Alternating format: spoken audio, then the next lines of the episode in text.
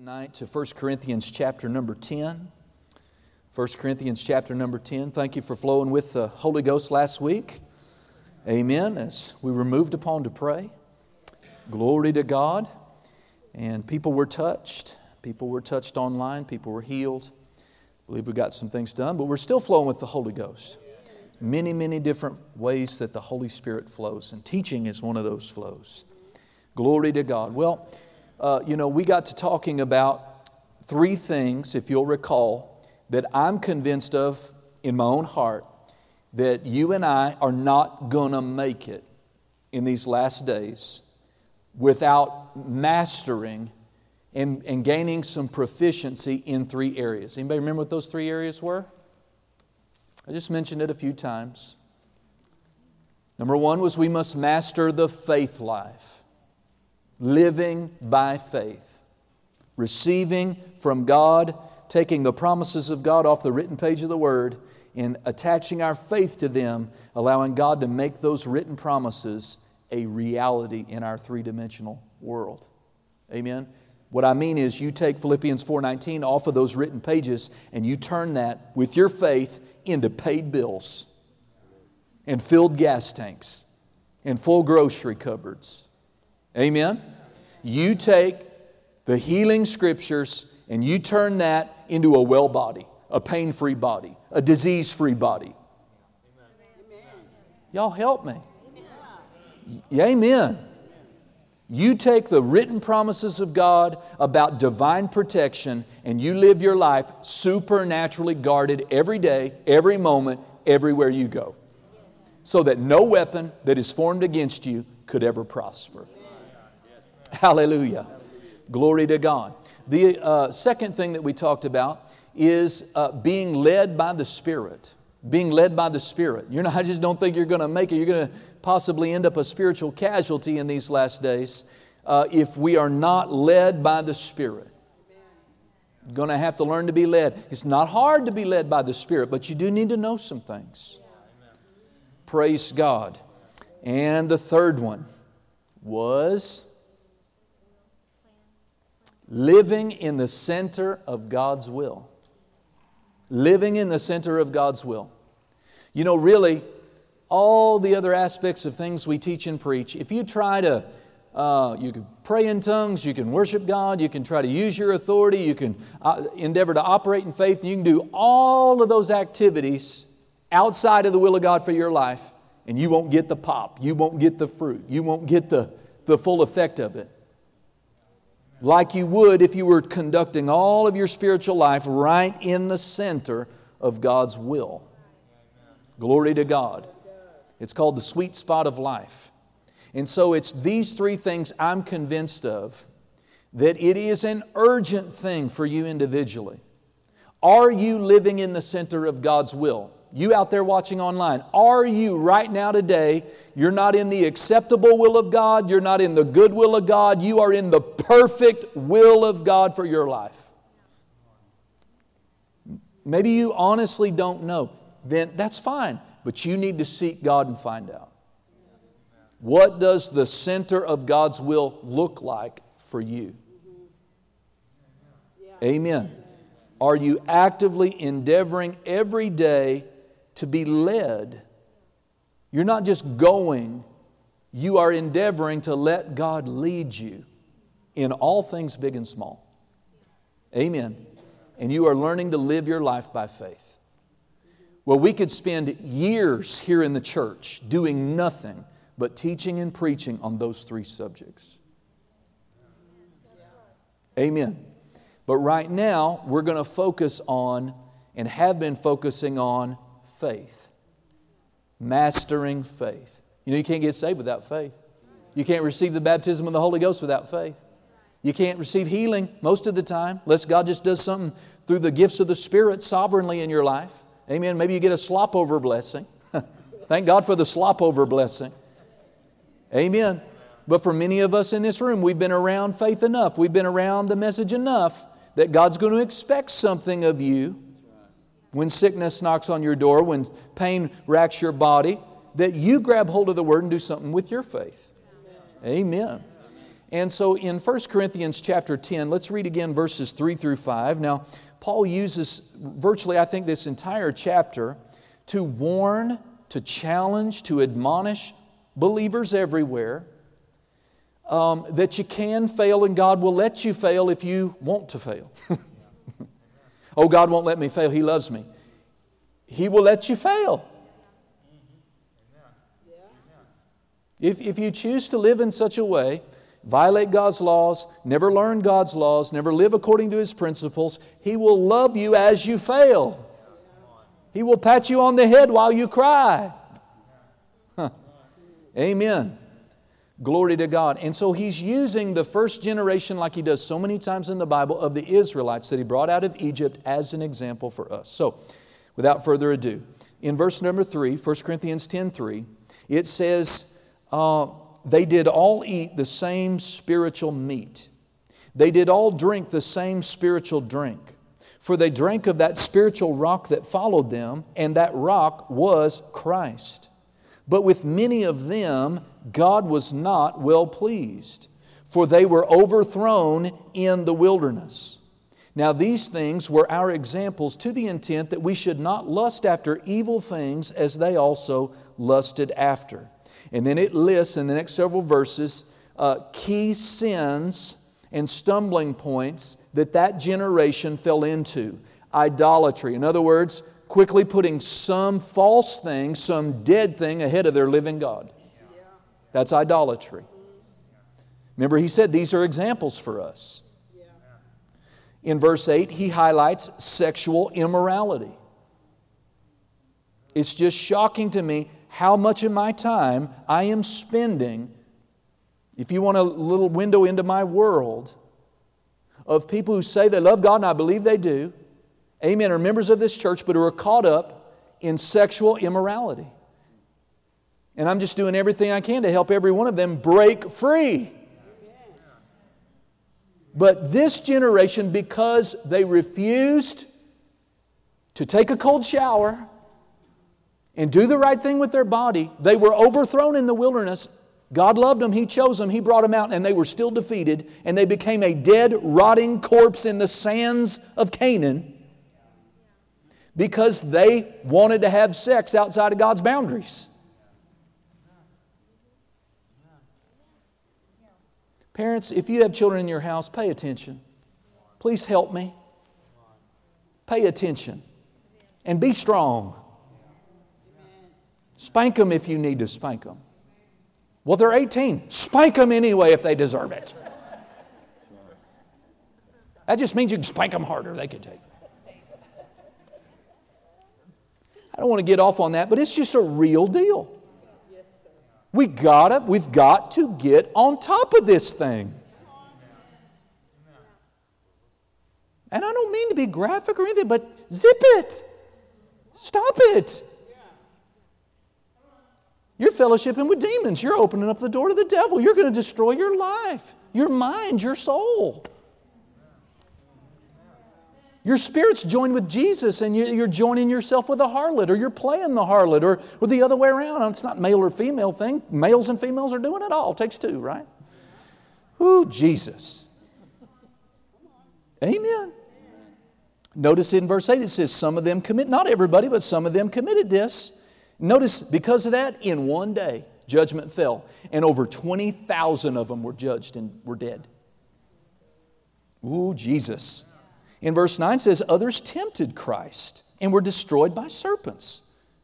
In verse 10, it says some of these people were just complainers and murmurers and gripers, and they were destroyed by the destroyer. Now, all of these things happened unto them because it's the Old Testament, we don't have to worry about it. Is that what it says? What does it say? All of these things happened to them for an example for us. Be wonderful to hear from the sloppy grace people about how to interpret verses like these. Amen. Then in verse 12 it says, Wherefore let him thinketh, him that thinketh, or he's saying, let him that thinks he stands. So he's talking to people that, oh, I think I'm doing good. Paul is saying, let that person who thinks they're doing good take heed to what's being said, lest they fall. We're all susceptible. We're all one flesh moment and bad decision away from being in the ditch, aren't we? Amen. I like this. Look at verse 13. There hath no temptation taken you, but such as is common to man. But God is faithful, who will not allow you to be tempted above what you are able. In other words, if you're being tempted, you cannot say, I got overcome. Because if you're enduring that temptation, God knows you've got the stuff, honey, to resist that temptation. Or otherwise, He wouldn't let you face it. He wouldn't have even let that, in, that encounter even come about. But He is faithful not to allow us to be tempted above that which we are able, but with the temptation, He is able. He will make a way of what? Uh, uh, to, uh, to escape that, to get out of that to not fall to that. Amen. But anyway, that's, that's all just free, and I know you didn't even want that, but uh, praise God. This verse says that God's people, verse 3 through 5 especially, is what I wanted to point out especially, is that God's people were overthrown in the wilderness. And ultimately, they were overthrown because they failed to live by faith. They failed in faith. What is faith? Faith is simply believing God, trusting God, obeying God to do and to perform what He said He would do or perform. That's all faith is. Amen? Hallelujah. And we must master, we bec- must become the masters, praise God, of living this way. Hallelujah. The word overthrown in the Greek, if you remember, is where we get, uh, it comes from a Greek word that would translate catastrophe. And so, in other words, see, it's your faith that will help you avoid the catastrophes of life. But God's people were, they endured, they became a catastrophe because they lacked faith. You all are a privileged group. You're a privileged group. I've been in Paducah 19, 20 years, almost 19 years. And I'm not, listen, please hear me, I'm not bragging, but I'm just, I don't know of, there may be five of them, there may be 10 of them, there may be 15 of them, but I don't really know another single pastor out there that is teaching a really strong, straight up, good faith message. I have some guys that are going that way, thank God. But we're a privileged group. Not because me, but, but to hear faith, to hear faith preached, to hear it taught to you strong. We're, we're blessed in it. Amen. Go over with me to Mark, to Mark chapter 11. It's like I was listening to Brother Hagin today, one of his messages. He said, You know what? We might as well go over to Mark 11 because you just can't teach faith without getting there eventually, so you might as well just start there. because contained in Mark chapter 11 are the greatest, most revelation filled words that the Master ever uttered on the subject of faith. And so I just wanted to highlight tonight, with the time we have remaining, faith's three primary ingredients faith's three primary ingredients. Glory to God. I always like the chocolate chip cookie analogy, right? I mean, Ryan is the cookie maker of late, and she does a really, really good job. And uh, she doesn't put enough chocolate chips in her batch, though. She, she doesn't. If I don't have like 10 chocolate chip morsels in a spoonful of cookie dough, it's just too short. That's just me. But you could have all the dough and all of that and not put any chocolate chip morsels in there. And it's a cookie, but it's not a chocolate chip cookie. Amen. And uh, you have to have all the necessary key core ingredients in there, right, Caden, to make what you're trying to make. He's the baker, the candlestick maker. over there. All right. Mark 11, verse 22. And Jesus answering to his disciples saith unto them, Have faith in God, have the God kind of faith, or have the faith of God. Isn't that just a wonderful statement that we can have the faith of God? We have our own individual measure as Christians of the very faith that God used to bring about the material universe. Yeah. Hallelujah. Glory to God. That's just an awesome thing to contemplate. And then in verse 23, Jesus says, For verily I say unto you, that whosoever shall say unto this mountain, Be thou removed, and be thou cast into the sea, and shall not doubt in his heart, but shall believe that those things that he says shall come to pass, he will have whatever he says. Amen. Now, right here, if we break down verse 23, you can see the very key core elements of the God kind of faith in operation. Number one, as we've talked briefly about in a prior service, faith involves, the God kind of faith involves believing in your heart, believing with your spirit what God said. Faith has everything to do with what God said. Faith is not limited, it's not uh, disturbed, it's not hindered by feelings, emotions, circumstances, Satan, demons, evil people, uh, doctor's reports, bad economies, no job. He, faith has nothing to do with any of those things. Faith overcomes all of those things. That's what's great about faith. Glory to God. You know, by faith we overcome everything that's in the world, John told us. This is the victory that overcomes the world. What?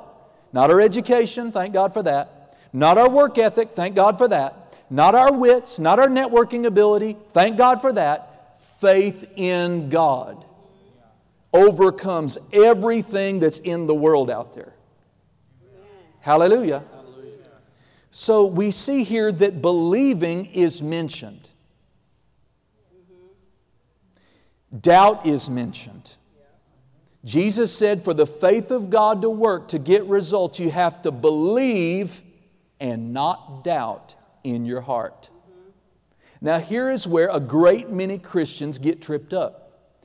They set out to believe God for their healing. They set out to believe God for their monthly rent. They set out to believe God for a piece of equipment, maybe that they want, whatever it may be. And they do good, and immediately things, thoughts come to the mind, feelings come to the soul, right? And they have a lot of trouble with their head. And then because they're having all kinds of fits and tr- how could this come? I don't know how that could ever work. It's not working. It's not so. It's not so. It's not so. Hello? And people become convinced because they're having this trouble in their mind, they've doubted. I'm doubting. Gosh, I'm doubting. I know I'm doubting. No, you're not. Jesus said, He that believes and does not doubt where? In his heart. In his heart. In her heart. He didn't say anything about dealing with doubt in your brain, in your head, in your feelings, in your emotions. Brother Hagin taught this long ago. It's just been such a treasured statement. I, I, I, statement. I can't improve on it at all. I'll just regurgitate it again. Faith will work in the heart with doubt in the head. You've got to get that. You're believer. You believe something in your heart. That works. That belief works. You're qualifying. You're operating in the faith of God. All the while, your mind is saying to you, It's not so. You are not well. In fact, you're worse off today than when you answered, when you prayed your prayer. It's working in reverse. It's never going to come to pass. And you could have all of that going on in your head and not have any doubt in your heart. Now, the inevitable question comes, Pastor, how do I know if I'm in my head or in my heart? Well, how many of you, husbands and wives, have said to your spouse today, I love you? Or is that a regular thing for you? Maybe you didn't get around to it today. You could do it right now if you like. Babe, I love you. You love me, I love you too. Now, did you believe that in your heart? Did you mean it? Do you mean it? I love you. I hope you mean it. hey, if you mean it, it's sincere, you mean it, that's what you believe in your heart. You're speaking from your heart. And so, when the Bible says that He has forgiven all of your iniquities and He has healed all of your diseases, Deacon Philip, do you believe it? You believe it. So, really, believing is not the big issue with most Christians. But the devil tricks them into thinking they've disqualified themselves, that they have in fact doubted because they've got this problem going on with their mind. Listen, your faith works in your heart while you have doubt going on in your mind. Can I tell you? The greatest things God has ever done for my wife and I, the greatest things, I'm telling you, in all my life serving God, the greatest things God's ever done through me in ministry, He did while I was having the biggest fit I ever had in my mind. So when I had this word of knowledge in the sands of India in February uh, of 2019, I had a word of knowledge about a man, I believe it was a man, had a problem in his left eye. Now, maybe he had a uh, eyelash in there. Maybe he had a, you know, I don't know, maybe a scratch or maybe uh, some glaucoma or something like that. But when the guy came down, Kamal could tell you, he was completely blind in that eye. And now God's got me with the word of knowledge, being all bold about God's going to heal your eye. And I have never seen a blind eye opened in all of my life. Never. Much less been used of the Lord to open somebody's blind eye. And all the while, as he got there and we tested him out and looked at his eye, you know what was going on in my head? Dummy, dummy, dummy, stupid, stupid, stupid. What are you going to now? They're going to all find out what a big American failure you are. But down in my heart, see, the Lord would prompt me, and the Lord would urge me, and just be bold and just be confident. So I had a belief in my heart with a battle going on in my mind. So I just quickly acted. As soon as I got up there, laid my hand over that eye, commanded that eye to be opened in the name of Jesus, took my hand off, and boom, he was seeing put his hand completely over his uh, previously, you know, the one eye that he could see out of, and he could. Uh, well, you come we could tell you, isn't that right, brother? Am I not lying about it? He said, well, how many fingers? One, two, four. Went right back to his chair with both eyes open. That's one of the greatest miracles so far in my ministry. And it happened all the while my head, oh, if you had a picture into my mind while that was all happening, Remember, I talked to you about the $25,000 we needed to raise to retire the debt on the building? And we got about, I don't know, $14,000 real quick. And my mind was telling me, shut the service down. Just shut it down. You look like a fool. You tried. You got over half of it. That's good. Celebrate that. But all the while, see, I have this urgent on the inside just hang out, hold out, don't quit. Believe me, trust me. See, are you getting it yet? Faith in every area will work it will work, it will produce supernatural results, all the while your mind is overcome with doubt. Please listen to me. Remember, you do not believe God, you do not operate the God kind of faith out of your mind. The best thing you could ever do with your mind is to renew it so that it doesn't fight you as much the more you renew your mind on the Word, the more it will agree with your heart. But you never use your mind to try to believe Him. Your mind will never tell you it's okay to walk on water. Your mind may never tell you it's okay, I'll provide the money to go to Israel. Your mind may tell you you'll never have a good life. You'll never have a restored marriage. You'll never be healed of this affliction. You'll always have this. You'll always have this pain. You'll always have this circumstance. Stop waiting on your mind to give you permission to believe God from your heart. See what Jesus said here? He said, For verily I say unto you. Now, I like what Brother Hagin said. He said, You know, this was an Eastern, this is an Eastern mindset. This is a this is an ancient culture in an Eastern, and we try to interpret the Word of God with a Western mindset. And when we just read right over, for verily I say unto you, we just read right over that.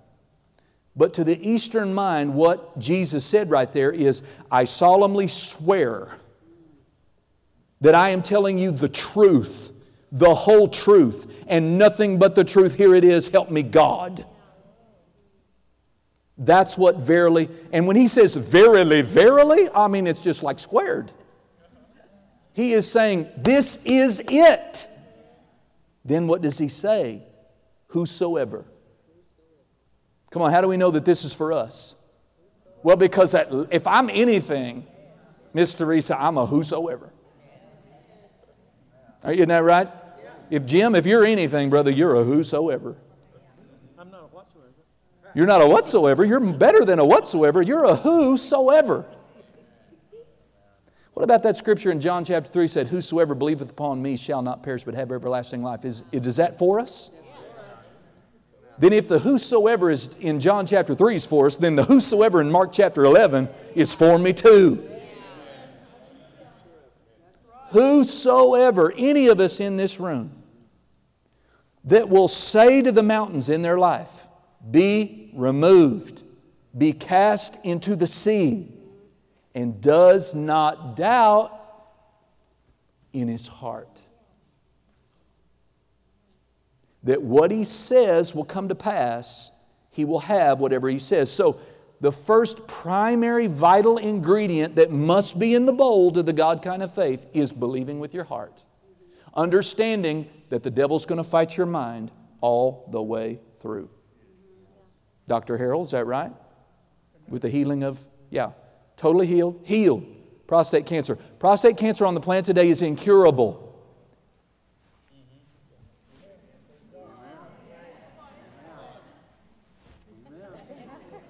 Incurable with man, possible with God.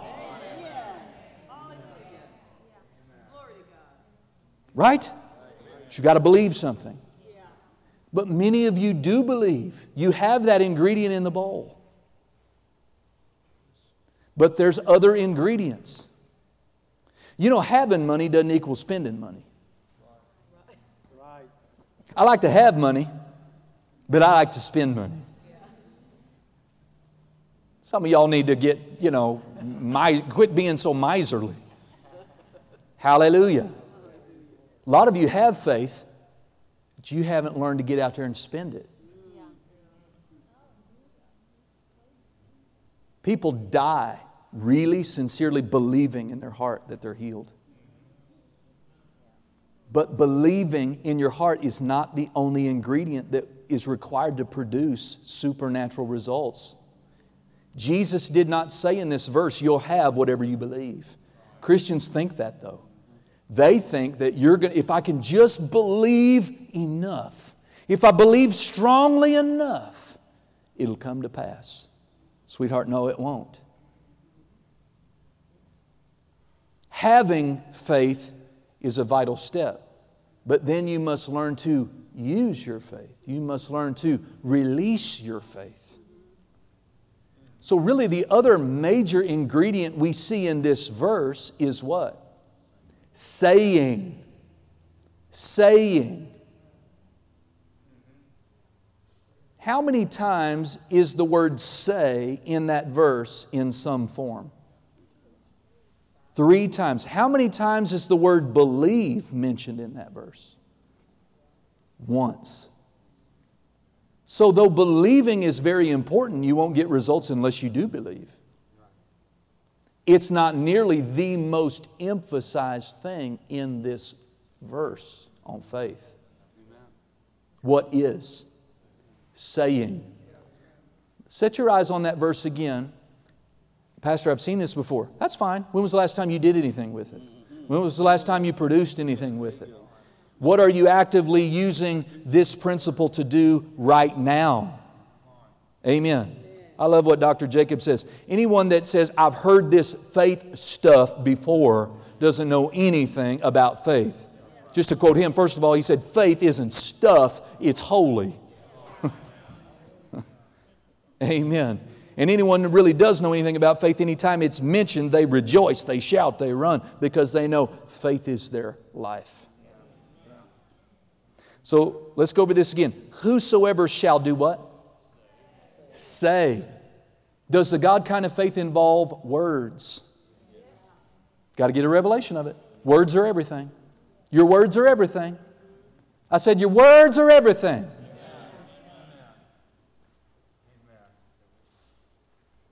Oh, I just, uh, I don't have enough money to pay attention. Words.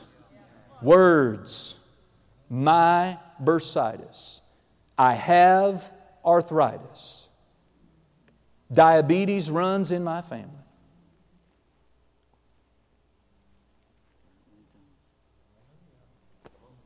Words. Jesus said, Whosoever shall say, Be thou removed, and really it's anything you say, and shall not doubt in his heart, but believe. Now, listen, get this. Believe what? Did it say believe God? No. Did it say believe the promise? No. What did it say? What is Jesus saying that we are required to believe? We are required to believe in our words. Justin, do you hear me? You are required by God, if you want to produce supernatural results, to believe in your words. Not His word, your word. What the God kind of faith in us does is we say something we believe, and we believe that what we say will come to pass. And Jesus said, The person that does that shall have whatsoever God wills. No, not amen. No, no, no. We don't say and then we actually get whatever God wills. No, we get whatever we say. So, speaking words of faith from your heart is the second vital ingredient that must be present if you're going to call what you're doing and operating in Bible faith. You can believe to your core in Philippians 4:19. But if you never call your need met and believe that in your heart, your actual needs will be left unmet. Are you with me?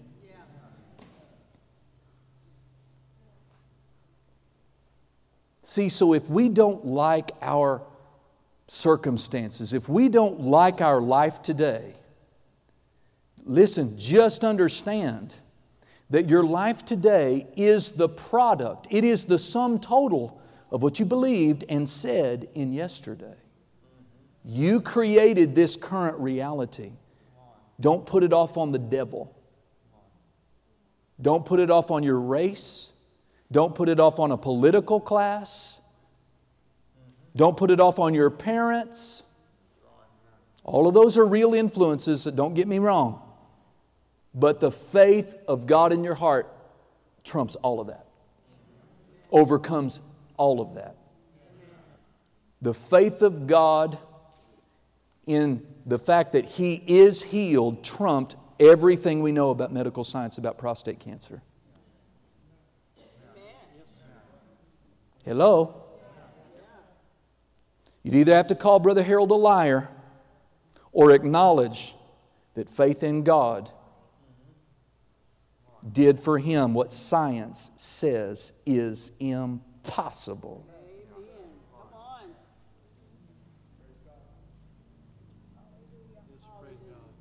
So it's a really big deal to pick the right words to speak the right words and to believe in the words you speak. So, can I say some things to you? This is where Dr. Dufresne would stop and say to all of us smart alecks and jokesters and jesters who are in a really bad habit of saying all kinds of things we do not mean. That's a bad habit. It's fine to have a sense of humor, but you're training your heart not to believe in your words when you constantly say things you do not mean.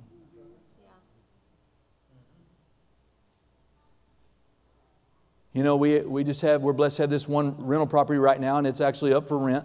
And I've had, I get five to 10 calls on it, thankfully, every day.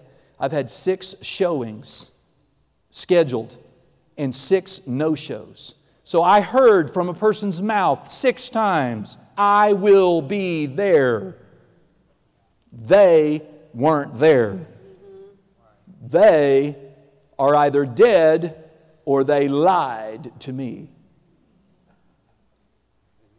And the more we lie, the more we make commitments and that we don't keep them, the more we utter things out of our mouth that we don't believe, you are training your heart to doubt your words.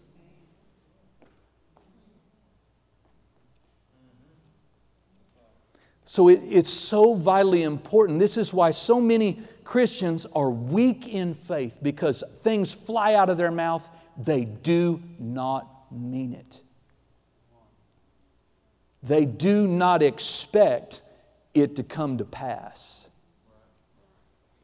And they've trained their heart to not believe what the mouth is saying. You've damaged your faith. You've damaged your capacity to believe this by talking loosely. Think about if you're God how careful you have to be. Because what if God, in a fit of impatience, got mad at your pastor and called him a frog?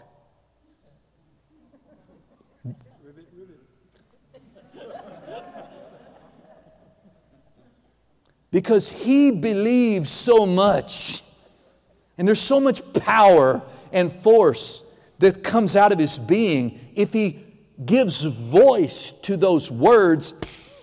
When he said, Light be, kabam, the Bible says it was so. When he spoke forth the animal kingdom, out of his being, from he believed those words, came forth all the living creatures. Aren't you glad God is very, very, very, very thoughtful and measured about the words that he speaks? Isn't that what James tells us that a wise man is swift to hear and slow to speak? This is why when you see the Master, this is what you know about Jesus in Bethany when he came upon this fig tree. When he said out of his mouth, No man eat fruit from, from you hereafter again forever, he believed it. He believed what he said to that tree. He meant business. And it didn't take about 24 hours, and that tree died from the roots. There's no limit. Jesus is the prototype, He's the last Adam. If we can't operate in this God kind of faith, he, he did us wrong by telling us how to do it, Ryan. Is that right? But when he stood up in the boat and he faced the wind and the rain and the storms and said to it, Peace, be still, he meant that from his being. He meant that from his heart. And it immediately obeyed him.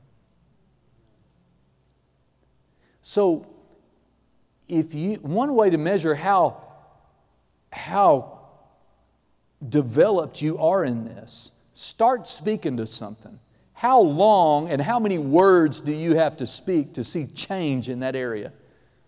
And the, right, the longer it is will tell you how undeveloped you are in that area. But see, the great thing is practice, practice, practice. Practice making your words powerful. Think about what you're saying. Do you really want to have that bum knee? No, then don't say, I have one.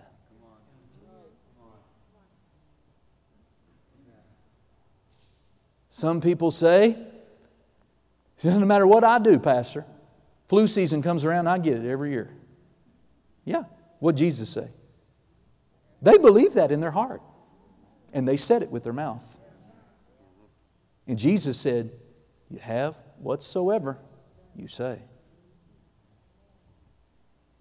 Are you getting it? I never get ahead. It just seems like, you know, you could drop Pastor Chris in a big vat of poo and he'd come out smelling like a rose, but nothing ever good happens to me. Well, see, I'm talking differently than you are. I'm not better than you, but my words are better than your words. Are you with me? God is no respecter of persons, but He is a respecter of faith. He's no respecter of persons, but He is a respecter of faith. Remember what we read in 1 Corinthians chapter 10? They all ate the same spiritual food. God didn't discriminate. They all heard the same word. They all drank of the same spirit. But some responded in faith but many doubted and were unbelieving and wanted to lust after evil things, and so they were overthrown in the wilderness of life. God isn't, when you look around any congregation, ours or any congregations, the differences you see is not God picking those He decides to bless and those He wants them to struggle for a while. What we're seeing is the difference in faith.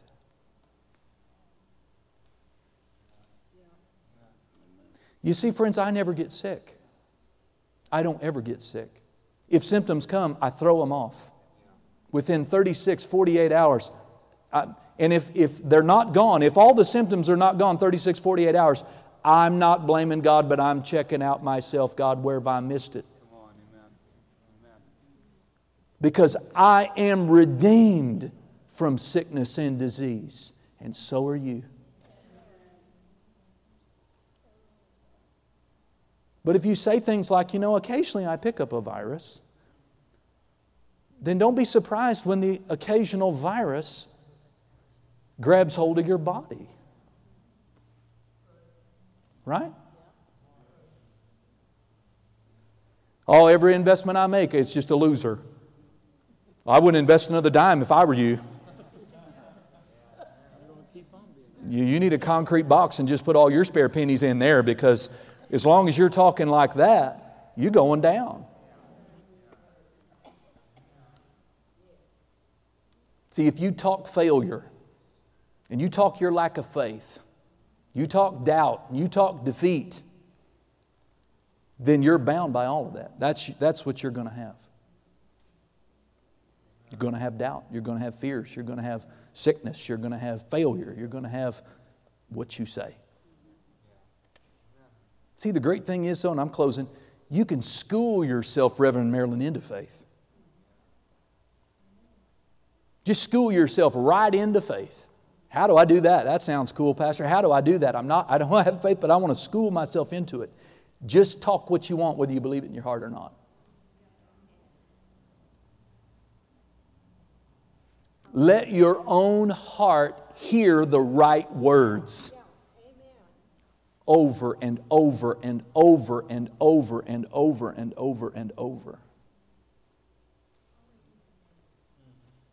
I never, I'm trying to be very careful, I never speak anything that would open up the door for the devil to overthrow this ministry.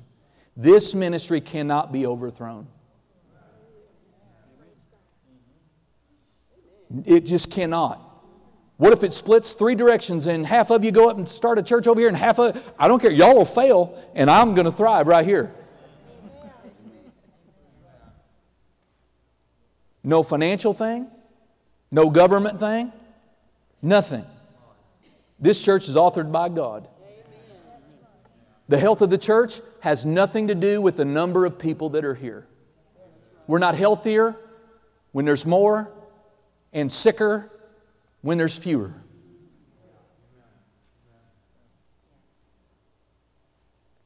We abound, we pay all our bills, we produce great fruit, we overcome every obstacle. Why? Because that's the kind of thing me and my wife and my family and our staff say. Loose lips, what do they do? Sink ships. If you got loose lips in your marriage, you need to not be the loose lip.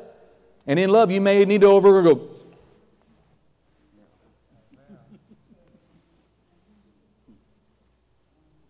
Just, just stop, stop, stop, stop. Don't, don't say it. I mean, what if you live, Caden, under this principle, this knowledge that everything you say going forward comes to pass? Everything you say. You'd be careful, wouldn't you?